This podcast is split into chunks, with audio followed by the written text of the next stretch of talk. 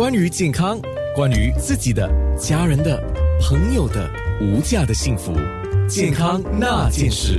健康那件事，我们今天是继续上次我们谈那个冠病后遗症的条例，那今天应该是最后一个节目了啊。那郭敏玲医师呢，就也是巧合啦。那个时候我在跟你提这个的时候，你说你们刚好大众医院也在准备一个计划，就是希望将来可以帮助更多的人。如果将来对冠病都成为一个我们即将要面对的其中一个病症的话，那更多的临床上的资料是更好的。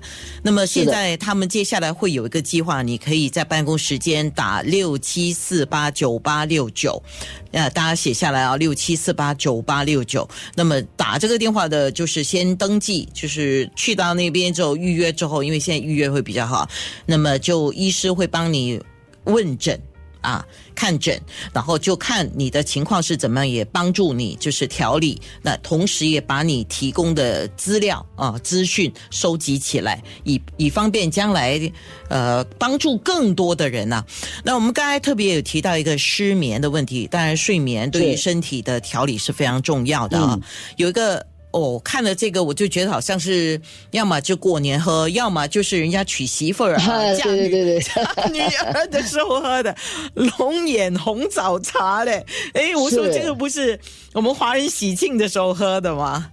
哎啊，其实大家不要小看这个这个茶哈、其实我们很多时候中医里面呢，很常见的一种睡眠呢，其实就是属于我们说，呃，心血不足的一个、啊一个睡眠。就是说，如果你发现你的你的睡眠是那种睡得不踏实的，就是好像很难睡得着，而且睡得不熟，嗯呃，而且你觉得人比较容易疲累，比如说你你觉得看东西一下子你眼睛就好像觉得很呃没有眼，就是你觉得你的眼神不太好，看东西就眼睛很容易疲倦。哦，OK，最重要的是你不容易上火。我我可能用一个大家比较容易讲，因为我刚刚在面部里面有讲一个百合莲子银耳粥，那那个那个睡眠是相对来讲比较容易口干舌燥的。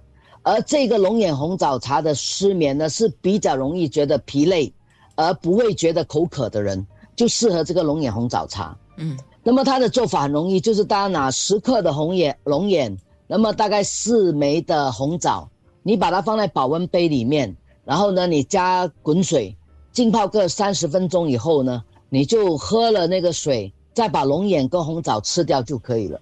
我很建议大家呢，你可以在吃晚饭前就把这个龙眼红枣呢，把它放在保温杯里面啊。其实如果你你要的话，你也可以打一个。你可以把放在，大家不是有那种焖烧锅吗？那种焖烧锅小型的，你可以把龙眼红枣放进去，然后打一个鸡蛋，然后放个滚水进去，倒了那个滚水后把它焖了，一个小时后，不是你吃完晚饭后吗？把它当当成饭后甜点，嗯对吧？就是是龙眼红枣鸡蛋甜汤来吃了以后吧，很多时候你可能晚上就会睡得好。哦对啊，我这个是属属于其是妇女啊，好像你月经量少的，呃，用用用眼神比较多啊，劳劳心劳力的那些人，比较怕冷的，容易疲累的，我觉得你喝了这个应该会好睡耶。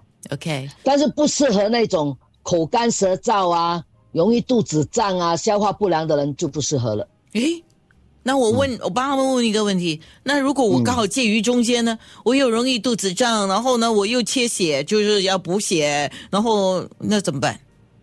你可以这样子，你可以先喝一点萝卜汤，等你肚子胀好后，你再来喝这个龙眼红枣茶。我知道你的意思，就是说，如果你身体有什么症状，呃，你就先处理好一个，再来对。让它有更好的吸收，是这样子吧？哇对啊，对这个很单纯的，就是 气血不够的人啊吃这个龙眼红枣，你还可以真的可以加点鸡蛋，因为真的你放在焖烧锅里面啊，那个滚水这样一泡，那个其实很好喝的。嗯，对。嗯焖焖烧锅，我还我大概知道你讲什么了。不过我我我的脑袋每次都是这样，我会想到不要焖烧别的地方。锅啦，保温杯好的保温杯一样也是。是是是，因为有一般上我们只会讲这个人闷烧嘛啊。啊，健康那件事。